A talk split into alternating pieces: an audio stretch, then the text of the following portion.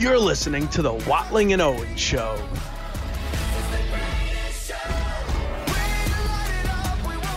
Hello, everybody, and welcome into the Watling and Owen Show here on a Tuesday. Kind of a weird day to be doing this show, but you know, schedules move. We got to be. The I was gonna say we have to be fluctuate, but that wouldn't really make sense. Is fluctuate Uh, even a word? Flexible. No, I think I made it up. I like it. I mean, there's fluctuating, so I feel like, you know, you got to be fluctuate in this business. Um, Sure do. But glad to be back. Didn't have a show last Thursday, but we're back here on a Tuesday, and a lot to get into.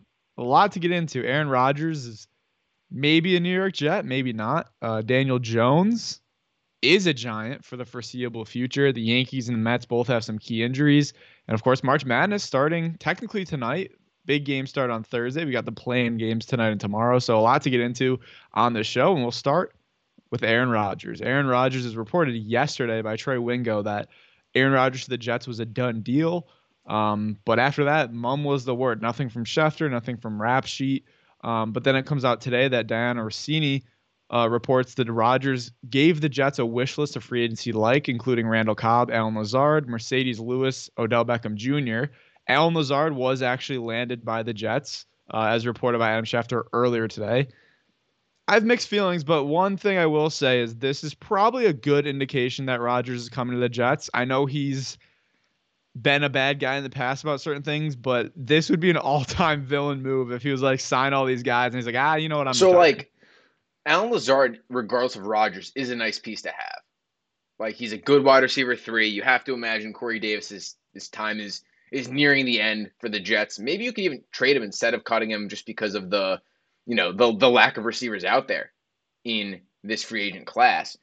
But once you start bringing in you know Randall Cobb, Marcedes Lewis, even Odell, just because he's not in need, that's where I really start to worry if he's not a Jet. This is a really bad guy move, and I don't really want to talk about this anymore, Luke. I know we have to, but I'm just really sick of hearing about Aaron Rodgers because whether he's there or not, like, I just want it over with. You know what I mean? Yeah.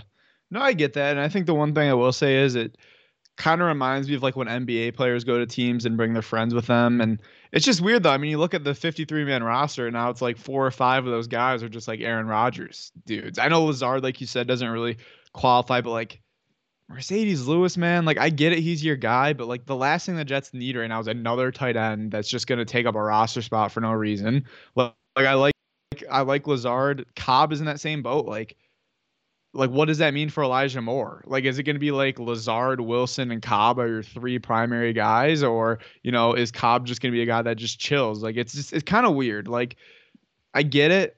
You have your demands, you want the team to be good, but this is already a good team. Like it's not like he's going to, you know, an Atlanta or a Houston that's really devoid of talent. Like they already have talent offensively. They don't need to add guys that he's comfortable with. I, I- get it. You know, you add Lazard, maybe add Cobb, but to, to keep the list going, like down to Odell, just doesn't make a lot of sense. But also, like, let's be fair. This is a, wish list. It's not a these are my demands. If I don't get these guys, I'm I'm not coming.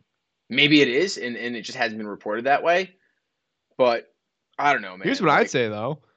Listen, Aaron, come here and then we'll get, we'll address those issues. But for now, you're not on our team. You don't dictate how we operate right now because right now you're not on the Jets. Like you're making these demands before you even sign the dotted line to come to New York. What if he is a Jet though? What if he they just haven't finalized or reported it yet because he wants to go somewhere and do it? Now he wasn't on the Pat McAfee show today, which is unfortunate for that theory, right? The thought was, oh, maybe he'll show up on Tuesday, do the whole thing, bang bang boom, we're good. Maybe he is waiting for the, that other podcast that he was on. I, I don't know. But the fact that he was on McAfee today was, was kind of telling and not in a good direction for the Jets. But also, like, doesn't Joe Douglas have an idea of what Rodgers is thinking? Like, doesn't he kind of know so. where he lies? And if he's like not into it at all, you can kind of read the room and be like, okay, I'm not bringing in Randall Cobb. Like, I can try. You know, he could tell Raj, but not actually do it. Because you could say, oh, yeah, like, we, we tried really hard. Like, the money's not going to work. Or, you know, we like Denzel Mims more. Because if you bring in Randall Cobb, Denzel Mims is now your fifth receiver. Like, and maybe even sixth if you keep a guy like um like Corey Davis around. So where does he go? Right? Elijah Moore in the slot is a nice piece to have, And, and but is it redundant when you bring in Cobb and Lazard and, and then Odell? Definitely it is. So the the hope has to be that he's already committed to the Jets and he's just waiting to announce it. Now, if this doesn't happen, right? If Rodgers doesn't land with the Jets, is the only option they have Lamar Jackson? Is that the only guy that's remaining that can save this offseason for the Jets? Yeah, I think so. I mean, the other names out there aren't appealing. I mean, we talked about, you know, Jacoby Brissett a couple weeks ago or maybe last week, and I said, yeah, he's a fine player. But yeah, the way that this offseason season has gone, you know, Derek Carr is gone, Jimmy G's gone, even Jameis Winston is staying in New Orleans for whatever reason. So yeah, it has to be Lamar. And I think, to be honest, like I know the guaranteed money is scary. I know the injuries are scary, but I, I don't know why like a team like Washington hasn't jumped on the Lamar thing yet. A team like the Jets, obviously, if Aaron Rodgers doesn't go there. Like I understand the guaranteed money is what's going to hold teams back. The first rounders don't really scare me. Like you're giving up a first rounder this year and next year. It's like okay, maybe next year could have been a great player. Like this year, you could have filled the gap. But like I'd rather have a franchise quarterback than worry about the next two first round picks. Well, you know, this 13th overall pick is probably a lineman, and you say, okay, the line kind of stinks you can work ways around it, especially with, you know, with Lamar Jackson. Wow, Matt. What? Breaking news here. Oh boy. Oh god. The no, the New York Giants are trading for Darren Waller from the Raiders.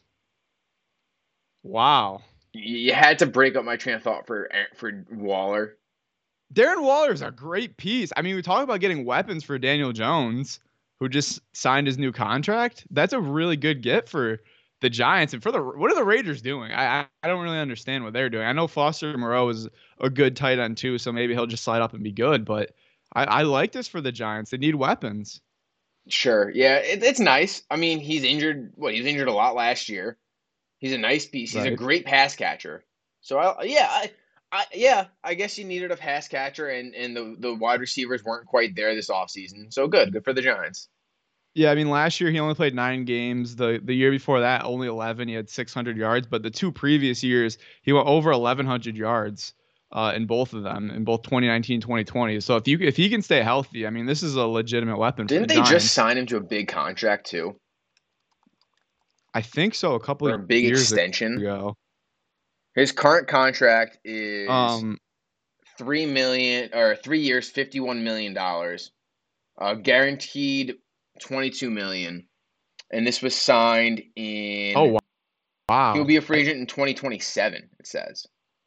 Yeah, he's got four more years. He's entering his age 30. He's a little bit older, I will say that, but also he didn't really have a lot of miles on him until like 2020. I think he was he came in with the Ravens. He had some issues with with drugs and and things like that. He didn't really play a lot. On the tires isn't as bad, but 11 will cap it for Darren Waller. No, and I'm seeing there's a potential out uh, at the end of 2020, at the end of the season coming up. The dead cap hit would be, um, okay, that that's not bad. The dead cap if he's cut after this next season coming up would be just under half million, and then the next two years after that, it's not it's, it's lesser than that. So you can and get out of the deal pretty easily. It just depends on what you're giving up, right? Is this a cap dump for it's Vegas? a third round pick? third round pick. Yeah. I don't hate it. I mean, it's the a guy that you overall pick. What was that? The hundredth overall pick, which is the third round. I don't hate that. No, I like that because I, I guess it depends on the cap hit and what it stops you from doing in other facets. But it could be a one year deal. Uh, yeah, I like it. I like it too, and you know we can do. Do we want to do a little more Rodgers? do we want to dive right into the Giants with this? Uh, with this news. I think I'm good on the the Rodgers thing. The the one thing would be for for Lamar, like that's got to be the move, but it just it doesn't seem like it's gonna happen, right? Like it doesn't seem. No, it really doesn't. Like the Jets are all in. The one positive a guy like Jacoby Brissett kind of brings is in my really dumb brain, and you're gonna hate when I say this, is that if Brissett comes in as your quarterback or Rodgers for that matter, a one to two year guy, you're letting Zach Wilson get a complete reset. And I don't know. We'll move on to the Giants. Sorry. We'll move on to the Giants now. All right. I'm just saying, like, if, if you think you so you think there's no talent there.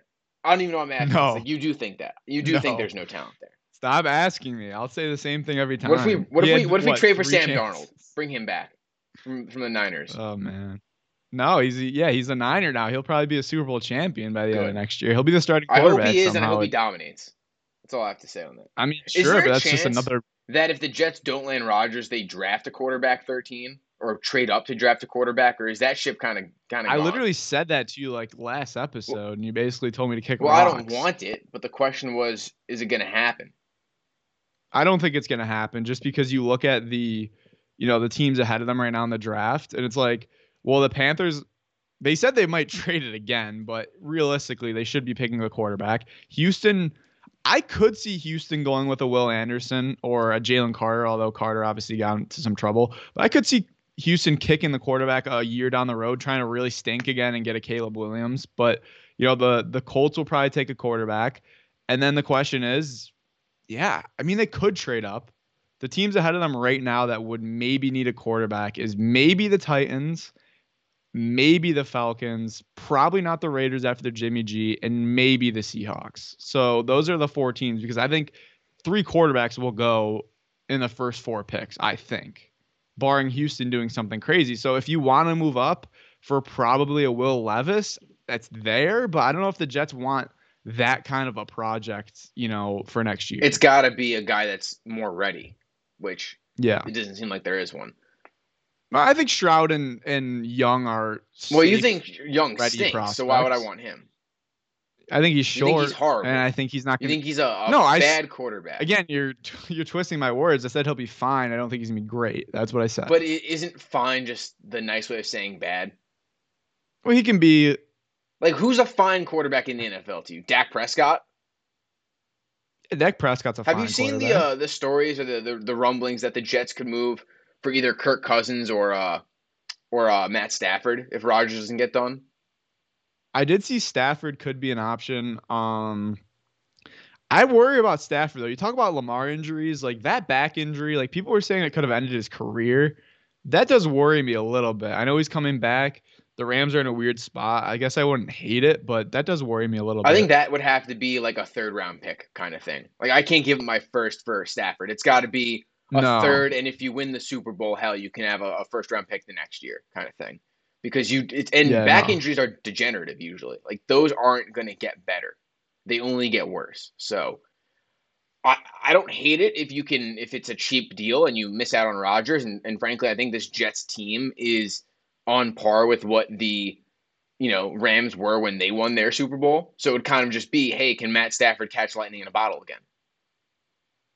Yeah, and I I think I'm good on Kirk Cousins.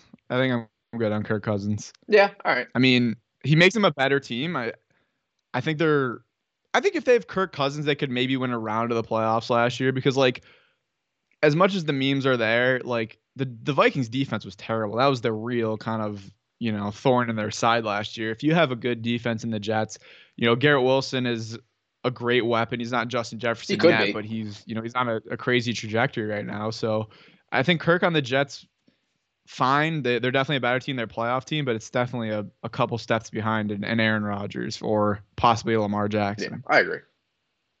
Uh, we'll move on to the Giants. So Daniel Jones last week at the buzzer, four-year, 160 million dollar deal, deal, 82 million dollars guaranteed, up to 35 million dollars also in incentives. Um, he's now seventh among quarterbacks in salary at 40 million dollars a year. But I don't, I don't really care about that. I care about the cap hit. Now, next year he's only gonna be a 21 million dollar cap hit, so you like that a lot. 2024 it's gonna be 45 mil. 2025 is gonna be 39 mil, and then 2026 is 56 mil, which, as you noted in our notes, you'll probably rework it there. Like the Bills just reworked Josh Allen and Von Miller to clear up like 30 mil, which is like that's how I know like these things are. It's crazy. Like we are like speculating, oh, this team has no cap space. Like oh yeah, now they just have 30 million dollars to play with. But from a numbers perspective, what do you think about the I, deal? I don't hate it. it. It's again like it's it's it's all about the cap hit to me. And like I, I texted in our in our group chat, what's the deal going on here with that? And you know, Pat was like, "Why do you care? Like, why does this matter?" And it, it matters because ultimately, you could pay the guy a billion dollars, and as long as it's a low number on the cap, that's all I care about. And exactly. I don't hate it. Like I think it's fine. Like you like what he can do. I like the number against the cap, and it leaves enough flexibility for this season to make some moves you need to move make. Right? You're bringing in a Darren Waller. You're able to bring in um, Bobby Oker Okereke. I got it. I, I wrote out the, the pronunciation too in the doc, and I almost messed it up anyway. But like you're bringing in nice pieces, and if you can do that, and you can hopefully get Barkley to a longer term deal, which it, it sounds like he might accept the 13 million average annual value that they were offering, you know, leading up to the franchise tag because it's a lot more money than 10 million for one year. Then it's a nice move, right? Like it all it matters is how you can build around this guy. And right now they're adding some nice pieces around him, and and it's fine to me. Like, is he a top seven quarterback in the NFL? No, but in two months from now or a year from now, when you know Trevor Lawrence and Jalen Hurts and who's the other guy, Joe Burrow and Herbert are all making 45, 50 million, like then it's a nice deal, and, then I think you're fine. Yeah, the Giants right now have the 25th pick in the first round, and I I would like to see how this first round plays out because if a lot of quarterbacks go early, then you know the edge guys go, then the offensive line goes. Like you could be sitting there in the 20s, maybe trade up a couple spots and getting a really good wide receiver there. Like there's been a lot of talk about this receiver class. Oh, it's not elite. There's not that guy. I think there's a lot of really f- nice pieces in there. So you could add through the draft. You could still go free agency. I mean, Odell's been a name that's out there. I know they were at his workout. People were impressed with that. I still think they need another receiver though. Like that is for sure. I, I know you know Hodgins was a nice story last year, and they re-signed Sterling Shepard, and Slayton's fine, but I, I really would like to see them get still that alpha dog receiver. I mean Waller's a great ad too. He can he can also create some space for you know a, an elite wide receiver one. But if they bring Saquon back to add a wide receiver one, they keep retooling the defense. Like they're going to be in an okay yeah, spot. I, I might even add they need a wide receiver two as well because I, I like Hodgins. He's a nice piece. But do you really like him as your? They, the Giants basically have a million wide receiver Yeah. threes. That's their Which issue. I guess if you bring in a, a, a number one, let's say you find a Garrett Wilson type in the draft, or you go out and trade for an AJ Brown type. Does that guy plus Waller plus the you know really nice number threes you have does that is that a good enough room? Yeah, I think so because I think you know in one game, I think you know Sterling Shepard could be a really nice wide receiver too. The next game, I think Darius Slayton could be a nice wide receiver too. The game after that, it could be you know Hodgins, but so you don't really need a bona fide number two if you have that really good number one and the guys around them can step up and make plays. But it just I don't feel comfortable saying, okay, let's say our wide receiver one goes down because you know injuries are going to happen, and then it's like Hodgins, Slayton, and you know a, a hobbled Sterling Shepard, who frankly is probably only there to either lure Odell back or just to be like a mentor because he's Yeah. he's got a lot of injuries. The ACL, the Achilles, he's making just over a million dollars. Like he's not going to add much to this team other than being a really good locker room guy, which is what you need. But I, I would definitely like to see them add at least one or two more pieces. Yeah, he's a vibes guy. And kind of wrap up, I I think the Jones contract is fine. Like you said, I don't really care how much the Giants are paying him. I care how much it's gonna impact the rest of the roster. And I think for this year, it's gonna be fine. I think the next couple of years it might get a little tight, but again, you can rework these things. You can restructure. You know, you look, he's the seventh, you know, highest paid technically. It's like, is he the seventh best quarterback? No. Could But he that's be? just how it works. He was maybe. it could be. We'll see. I mean, I'll say this: like, I do think with this money, there is an added pressure, quote unquote. I don't think it's going to really matter too much because look, Brian Daboll, Joe Schoen, they're going to call their offense the same way that's going to win games. I like Brian Daboll isn't being like, oh man, we're paying Daniel Jones 40 mil. We've got to throw the ball a million times. Like, I don't think that changes, but I do think that the way that people view Daniel Jones around the league is going to change. I think you're going to see a lot of people. And look, I don't think Daniel Jones cares because he had a couple of rough years and people were clowning him and he didn't care. But if he has a rough game, you know, you're going to see people being like, oh, $40 million for this guy. Like, you're going to see those things. Right. So let me ask you with the with the salary, you know, reworking the contract with with the Bills, for example. Do they lose that money, or is it just like do they still have it and it's converted into a signing bonus and like extended years? Like how Does does, that who work? still have the money? what was do the players still get that money? Oh, the players still get the money. It's I think it's usually converted into either a signing bonus or like a payment down the road plan. I'm pretty sure. Okay. Because I'm I'm sitting here Um, just wondering, like, do players just lose all that money, or is it just No, no, Okay. no. I don't think they'd be like, hey, yeah, like that's cool. Um, let's see. I, I'll I'll try to dig that up for you because the the Buffalo News wrote an article about how Okay. they let's Do you want yeah. do you want to go to um do you want to do you have that now or do you want to get to that Yeah, yeah. So they they converted uh Josh Allen's salary into a signing bonus that gets prorated over five years, and then they converted thirteen million dollars of uh, Von Miller's salary into a signing bonus that also stretches over five years. So that's pretty much what they do. They're like, here, we'll just give you this money now so that we have more, And then they do it over five years, so they're adding more y- years to the deal. or adding more money to the years down the road. Yeah. Okay, gotcha. Because Von Miller still has, I think, four years left. Is it four? I Like, thought it was a three-year deal. I think it was a. I think it was a six I year thought it was a four-year deal. No, they signed him to like a ridiculous deal because uh they had to, I guess. Um Yeah, he's he's under contract until uh the end of 2027. Yeah, I'm sure there's an out though somewhere along that when the Six year guarantees But run yeah, out. so that that's how they do it. Um Do you want to get into the Tremaine Edmunds signing, or do you want to wait for that until Odd Man Rush? and we could talk about it. we are talking about the Bills right now. Um Tremaine Edmunds, four years, $72 million deal with the Bears.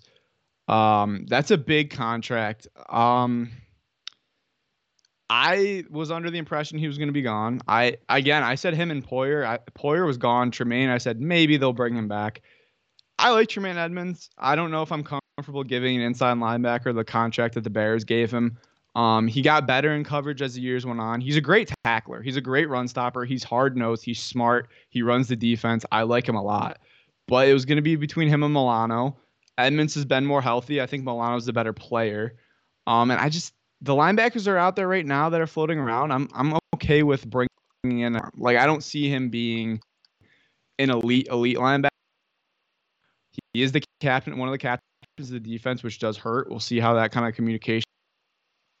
Surprised that he left. Yeah, and when I look at this team, it's kind of just about maybe the defense doesn't need to be as good, but it needs to be schemed a little bit differently, right?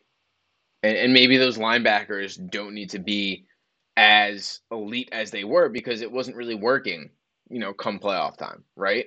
Like, yeah, they were winning games in the regular season, but they didn't do it in the in the postseason as much. So it's it stinks, but like you said, Luke, if you're expecting him to go, then it's it's understandable and you can pivot to where you need to be. Yeah, and there's still some good options out there. Like, you know, Deion Jones is a free agent, Zach Cunningham, Lavonte David's a name I've seen a few times. He's a little bit older, but I wouldn't hate that the Bills took a chance on him. You know, Devin Bush is a free agent out of Pittsburgh. Like, there's still some guys out there that they can add and, and still be. Is going to take a step back, back, and I think that kind of puts a lot of pressure on both sides of the ball for sure. Because offensively, if you know your defense, which is you know gun every play, don't don't run the clock. Kind of have to change your philosophy offensively if your defense struggles. So that's going to be an adjustment the Bills have to make. You know who I would love to go back to the uh the Jets, hopefully? Who's that? Kwon Alexander. Miss him? He's he's he was great this past year. He was awesome. He was a, a nice cheap piece. Is he still a free agent? Yeah, yeah. He signed a Okay. one year, one million dollar contract with the Jets, so he's a free agent available to either the Bills or the or the Jets or whoever. But that's a really nice piece that was really good tackler for the Jets this past season. Yeah, sometimes you need those guys that aren't, you know, the flashiest players, but they just make the plays when you need them. So I that look, Tremaine Edmunds had a great career with the Bills. I'm not going to shortchange it. I just think for that money, it's just I'd rather pivot and spend it elsewhere. I mean, to be honest, I'd rather have Poyer than him, but that's not going to happen. I don't think. Right. Poyer's probably Just because the safety position is Poyer is Poyer's a has just safety. become more valuable. Oh. Yeah, Cool. I, remember him as the Oswego legend. that's right. Um, let's do a little bit of baseball before to Odd Man Rush. Some injuries in New York. Where have you heard that before? Harrison Bader, oblique injury. He's going to be out for opening day. Carlos Rodon is on the IL with a forearm issue. Uh, looks like he'll probably miss that first series plus as well. Lucha Vino, Tommy Kahnle, Nestor Cortes are also injured. So arms are going to get injured for sure. But the the risk with the Rodon contract was he's had some issues with his arm before. He pitched through him last year, was able to put together a full season, but sometimes these injuries nag. We saw it with Montas. We now see it with Rodon. Tommy Kahnle's had arm issues. Trevino's had arm issues. Everyone's got arm issues for sure.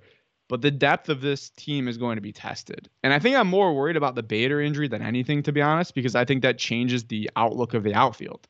Like either Aaron Judge has to play center, which is fine, but that's a little bit more mileage that you don't really love, or Aaron Hicks is going to have to play center. So I think that injury I'm more worried about. But if Cortes and uh, if Cortes and Rodon are out for opening day, that's your rotation short. I know you can go four for a little bit. They've got enough off days built in, but that depth is going to be challenged pretty pretty early. It will, and it's it stinks, but again, like it's going to happen to every team, right? Like this isn't a Yankee or just a Met issue. It's a it's a baseball issue, and you know, like I just it stinks. I don't know. Like it, it's. I mean, if this was July, I'd probably be pretty Mhm. concerned. But like, if it's like, okay, let's let's not ha- let's not rush Rodon back for an April stretch here. Let's make sure he's ready. Like, like Severino seems to start strong every year and then get hurt in July. Like that's what you don't Right. want. Like if it's early on, you can survive it. Yeah, and, and I think that's where I'm at with this. Like it stinks, and, and like you said, with Bader getting hurt, that's rough because your outfield was already pretty thin, right? Like you can go with, you know, to you know, your sixth and seventh starter in your rotation and be okay because they're not playing every day, right? In April, those two guys might get combined five starts, maybe, probably even less than that. Whereas with Bader, like you're missing him for the entire, you know, probably three weeks of the regular season. Well, now you're going to have Hicks has to play, Cabrera has to play.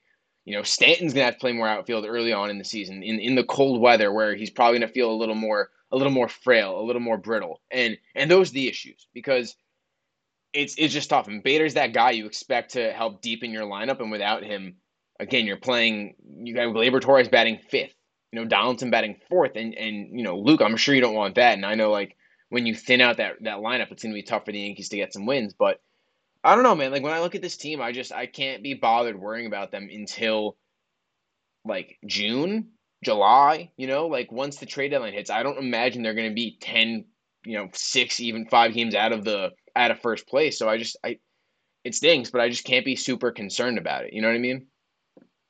I, yeah, I mean, I agree, but I also think they need someone on this lineup to step up besides Aaron Judge. And I think having Harrison Bader for the full season would have been helpful. I mean, the jolt he gave in the postseason was huge. I just, again, I keep saying, I just, you can't expect Judge to have another crazy year like he did last year.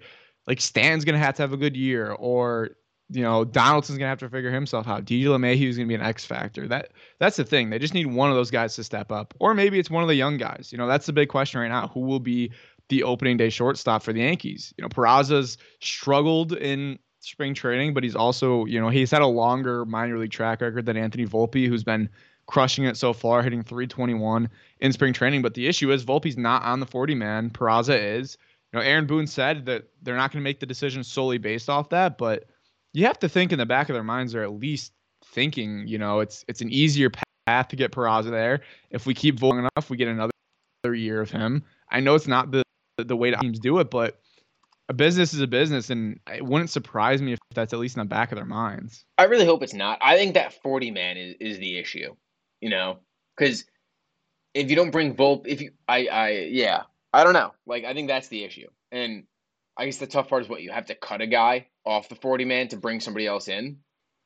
Uh, But, like, who's the, like, Yoni Br- Brito? Like, this guy's in the 40. Like, we can't cut him. You know what I mean? Like, I'm just looking. There's 40 dudes. You can't find one guy that doesn't need to be on it. Like Ben Rortvedt needs to be on your 40 man roster. I guess you want two catchers, but I don't know. Like who, Everson So- Pereira, I don't know who this dude is, and he's on the 40 man roster. You know what I mean? yeah, basically, it's like the 40 man is just players that are eligible to play in the major leagues, Right. essentially. So, like, the reason why Rortvedt's on there is because if they need a third catcher, they can easily bring him up from Scranton Wilkes-Barre. Um, but yeah, no, I get I get what you're saying for sure, and obviously IKF is the third option here. Um, I so here's the thing, I'm falling in love with Anthony Volpe for sure. I think he's had an awesome camp. I don't put a ton of stock into spring training just because it's against minor league pitching. But the reason I say it kind of is important for Volpe is because he has struggled against minor league pitching. Like this is the best he's looked at the plate in his minor league career. He wasn't great when he got called up to AAA last year. Granted, it wasn't a big sample size there, but like I to see him hitting well, I think is encouraging. But if the Yankees think he needs a little bit more time at AAA, I, I don't think it's a crazy thing. Like Peraza, I think will be okay. He, he played a little bit in the in the majors uh, this past season. I just think if it's IKF at short, it's that's like the beginning of feeling like, oh man, like this is going to be very similar to what happened last year. Right. And, and you want to give whoever's your shortstop a long runway. If it's IKF or if it's Volpe or Peraza, you've got to give them the first month of the season. because you remember like like guys are going to go through struggles. It's early in the season. It's cold. It's disjointed. So if IKF starts the season batting 200, the fans gonna be clamoring for Peraza and Volpe. But you've got to give whoever's your starter a little bit of runway so that they can get adjusted. And, and you saw that with the Astros when they brought up the, their young kid to play shortstop. He struggled for a decent part of the season, but eventually he figured it out. And you can't be meddling too much with this and not expect it to go really wrong. Yeah, and Volpe wasn't terrible last year in the minors. Two, well, he hit 249. He did have 21 home runs, uh, 50 stolen bases, which is crazy. Um, I think the dream for this team is Peraza's your starting shortstop on opening day, and then Volpe uh, plays well enough in AAA where at the deadline you can move Gleyber Torres for an impactful piece, and then have them play second and short. I think that's the ultimate goal for this team, or hopefully one of them can play third you can lose Donaldson eventually. But for this season, I think that's kind of your best case scenario. And I think it's very telling what happens with whoever gets it and then where IKF goes because the Dodgers need a shortstop. Like you could probably easily yeah. shed that $6 million contract and, and maybe even add a piece because IKF's not bad. You know, when you have a lineup that like the Dodgers have and you have a really nice lineup with good pieces, he can be your, your six, seven, eight hitter and, and be okay. The issue with the Yankees is they don't have a deep enough lineup for him to – not need to be impactful. And when that happens, like it'll be interesting to see because if he gets moved, then you're you're committing a lot to the young group, right? It's very telling that they only gave him a one year deal. But in that same vein, is he a guy that could replace Josh Donaldson next season? And maybe your infield is Rizzo, IKF, Volpe, Peraza next year. You trade Gleyber, like you said, and then DJ's just hanging around doing whatever he's got to do. So there's a lot of yeah, different... playing his one game a week, yeah, right. or filling in when guys sit out their one game, exactly. I should say. Um, quickly on the Mets, we won't dive into it. We'll go to odd man in a minute, but uh, Kodai Senga finger injury. Buck Showalter says he could have pitched if it was a regular season game. Not too worried about that, but Jose Quintana, small stress fracture on his rib. Looks like he's going to miss possibly the uh, first half of the season potentially for the Mets. And this is where I do say maybe a little worried for the Mets because I don't think they have the depth that the Yankees have. We talked about it a couple weeks ago. They have the guns, but it's like, okay, Quintana's out.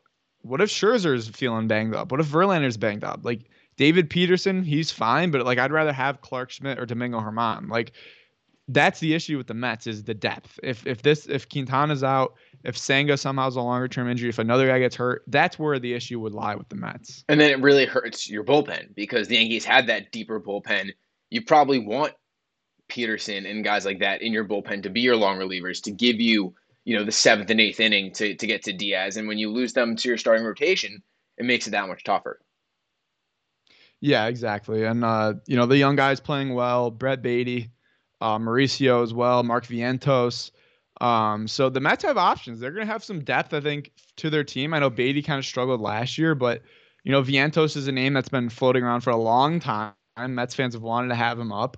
So if any of those guys, if anyone's struggling early, or you know, those are just good depth pieces to have. I think. And hopefully they keep them and, and try to improve their farm system around them because there's been a lot of talk. Oh, trade Baty or, or trade Mauricio because he's a shortstop and you're just locked up Lindor.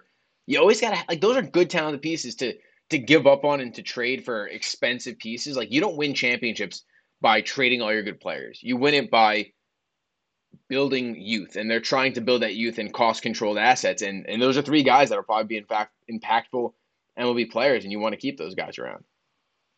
All right, Matt, I'll hand it over to you for some little odd man rush. Right, one uh, brief NFL free agent update. We got to Tremaine Edmunds earlier, leaving the Bills for the Bears. Uh, Jakobi Meyers, the undrafted free agent, third, three years, 33 million, 21 guaranteed to the Raiders.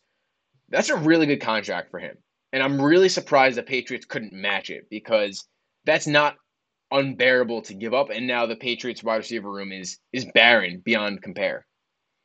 It's also very funny because he was the, the lateral play was against the Raiders last year. Yeah. So they, they saw something in him. They're like, this guy helped us win games last year, so maybe he can help us win games this year. Um, I like to I like Jakobi Meyers. I think he's a really good option to have.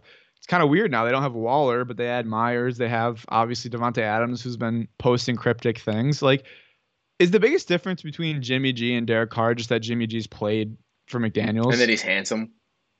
Yeah, because like they're like, oh, we definitely don't want Carr, but like, yeah, we we love Jimmy G. I mean, he's a little bit cheaper than what Carr was making. True. Maybe he's not. Maybe you're going to draft a quarterback and let him sit behind Jimmy G. What they've done this season, this offseason, makes no sense to me. It, it doesn't make any Like sense. you could sell me on Jimmy G for Carr. I, I understand that. You could sell me, but you can't really sell me on trading Waller at 12 million per for Jakobi Meyers, who plays, who's just not who who's redundant in a sense. Like he's a nice piece, he's a good receiver to have, but if you're giving up Waller for Myers, I don't know if I really understand it. Yeah, it's definitely weird. I don't really understand it either. I could like if they draft a quarterback, I think I get it, but if they're if they're trying to win this year, it doesn't make a lot yeah, of sense. agreed, agreed. Uh, JJ Starling, Luke, the Beeville guy, leaving Notre Dame for Syracuse, the first big get for Adrian Autry. It's exciting, right? Like that's a nice piece to have. To he was a, a top fifteen, top twenty recruit in last year's recruiting class, and he's super young. Like he's younger than some of the guys coming in this year that'll be freshmen. So to have him for at least a year, a guy that's another, you know, projected first round pick, You've got him and Judah Minson. That's a nice backcourt for for the Orange. Yeah, hopefully Mint stays. I mean, he was posting about it on Instagram, so that's probably a good sign. And I think there's a lot of talk about who's going to leave, and so far, mum's the word. No one's really entered the portal. There's I forget the number. It was like 163 guys hit the hit the portal yesterday. I was looking, and that is insane. But the fact that Syracuse had a, a coaching change, but still keeps the roster, I guess that is kind of a testament to, I guess, keeping the, the coaching staff in the family can can work out in, in good ways in the short term at least. Nothing but positive for the Orange as you bring in Starling back. They just need to find some three point shooting. Like you've got to find a three point guy that can make an impact. You had it two years ago. You didn't really have it last year, and I think it really showed. When you're when you're down up, you know, ten points, guys can come back in a hurry if you can get hot at three point line. Yeah, I mean Benny Williams had a good tournament game against Wake. Chris Bell's got that ability. I think Judah Mintz is a better three point shooter than he's gotten credit for. But he like, just doesn't take as many as you kind of expect. the like. Joe Girard and, and Boeheim will shoot up fifteen, you know, what, seven, eight per game. Like you kind of need one of those sort of guys. yeah, for sure. I just think like Mintz. I think he's closer to being a, a decent three point shooter than people think, just because, like you said, he didn't shoot a lot, but when he did, I mean, he was making them pretty consistently down the stretch. Uh, one thing that's a a serious note, but in my opinion, a, positive note. Ja Morant, according to ESPN sources, has entered a counseling program in Florida. This is important because he, you know, he had that uh, statement a couple weeks ago. Uh, I need to go get help and work on learning better methods of dealing with my stress and overall well-being. You could say that, but then to have the courage and the ability to actually do it is really impressive for Ja Morant, and hopefully it's something that he can fix. And, and this is the first big step for it. So kudos to Ja Morant. Yeah, I'm Grizzly Luke, so I'll be pulling for Ja Morant. You know, let's let's get things sorted by the playoffs. Oh, you're a bad guy. no, I'm glad he's getting help. I like Ja. I have his jersey. Like I'm a fan, but the stuff obviously got a little bit out of control. The the the sh- bad guy, strip club owner was a bad guy. I'll say that for posting that oh, picture. Oh, picture. yeah, that was tough. it. Dude spent 50 G's and you're Was gonna you're gonna G? out him like that? Yeah, it was 50 I didn't. I didn't 50k see that. Yeah, 50k he Ja Morant spent that night, and it's like the owner's like, yeah, he's a great guy. He didn't drink. He just came into his business. He dropped 50k on us. It's like, so why, why, are you why saying it? Why are you why are you bringing this out? Yeah, now no one's gonna come back to your establishment. Bad guy. This is like the Aaron Rodgers dude that uh spoke about Aaron Rodgers uh, in the Dark Retreat, and he's like, yeah, like he's gone. Yeah, bad He- He's guy. gone after a day and a half. Like, what are you doing here? Come on, man. Come on, man. He quit. Uh, last story of Odd Man Rush, Luke. March Madness is coming up. If you didn't know, we've got the top four or the first four today, right? That starts Yep. today. Uh, the one seeds: Bama, Houston, Purdue, and Kansas. Purdue's a fraud. They're going to lose Oh yeah, the first big time two frauds. rounds. Yeah, you could see it in that Penn State game. Their guards are very young. Like press them and they are screwed. You know, Edey's a beast. He's a big dude, but that doesn't win in March. When's the last time we saw a seven foot four to lead a team to a championship? Doesn't happen. You need good guard play. Purdue's too Armando young. Baycott. He uh, led UN. UNC didn't win. Never mind. It's a valid point, but that run was fueled by Love, who was their point guard. Like I get what you're saying, but if they don't have a good guard that can hit clutch threes, they're not in a good spot. Like if this, if Purdue had their team from a few years ago with Zach Edey, they'd be a monster. But they don't have those guards anymore. Right, right. Um, any other major notes that you want to bring out? I know you're a big March Madness guy. Obviously, no Rutgers was a big thing. They finished It the year two and six, although they beat Purdue That- earlier in the season. A and M people were mad about they were underseeded. I as a seven, but they were punished. They didn't play a non-conference schedule. They played great in SEC play, didn't play non-conference. That's how the cookie crumbled. I, I think this is gonna be one of the crazier tournaments ever, and I think it's just gonna get crazier. I think one because there's not, it's, it's not top heavy. I think Alabama's definitely the favorite. They're the best team in here, but other than that, all the one te- seeds you can kind of poke a hole through. I mean, I guess Kansas, their hole right now is Bill Self, which hopefully he's able to coach. Um, but these mid majors, man, they just keep getting better and better because of the transfer portal. Like you talk about it being a bad thing. Well, it's really good for these some of these programs where guys at big schools that don't work out. Oral Roberts has snatched up a couple of those guys. I think they're a team to watch. I think you're going to see a lot of upsets. I think you're going to see some some higher seeded teams make deep runs again, like we saw last year. Yeah, it'll be exciting, and and I I, I like this year for Gonzaga. I know they're not as good as they once Oh, were. I do too. But I do doesn't too. this feel like the year, like not Team of Destiny, but like doesn't this kind of feel like it's the year for them where No, I can feel they've it. struggled, No they're not as good, Yeah. but sometimes those teams that aren't as good end up winning it because they've been battle tested and, and kind of this year with the the madness of, of March, not a lot of great teams. It's a good chance for them, and, and hopefully they do for my bank account. Yeah, and TCU in the second round is a really tough game for them if TCU wins their first round game as well. So that'll be interesting. But if they get past that, UCLA is a good team. I like UCLA UCLA a lot because of the you know the Tyger Campbell and Jaime Jaquez duo. It's been there for like 85 years at this point. But yeah, I think the teams to be on upset watch in the first round. Just quickly here, I think that the in the South region, I think it is where, where Alabama is. Um, College of Charleston over San Diego State almost feels inevitable, but it almost feels too easy. But I like that. And then Furman against Virginia, I think, is another one to keep an eye on. So those are the two I've circled. Drake against Miami, I guess, is one that I've seen because Miami's only like a two and a half point favorite, which is tough for me. I'll say this right now. My rooting interests are with Miami and Creighton. If they can get to the Final Four, I'll be a happy man. Little, little long shot there. I'm with you with Creighton. I think I got them in the in the 16 or the 8 or something, and then I got Duke to the Final Four and Duke winning it all, which I liked until everyone said, "Oh yeah, Duke's gonna go on a run." I'm like, guys, shut up! Like, let me have this. Stop making this so so mainstream. Oral Roberts is a tough matchup in round one. Love Oral but yeah, I mean Duke looks. Yeah, yeah. Um, That's it for Odd Man Rush, Luke. If you want to wrap things up, that's a show. Uh, we'll be back. I don't know. Are we gonna be back this week? Who knows? are you asking me or are you To be- a statement? To be determined. I'm asking. Oh. I, I work until you know starting at four every day this week. So if you're around, great. If not, then uh, tough. then no. It's tough. Watling with Owen show it is. We'll see you guys later in the week. Maybe not. Maybe we'll see you next week. Enjoy the madness. Watling and Owens, thanks for hanging out with us. We'll see you next time.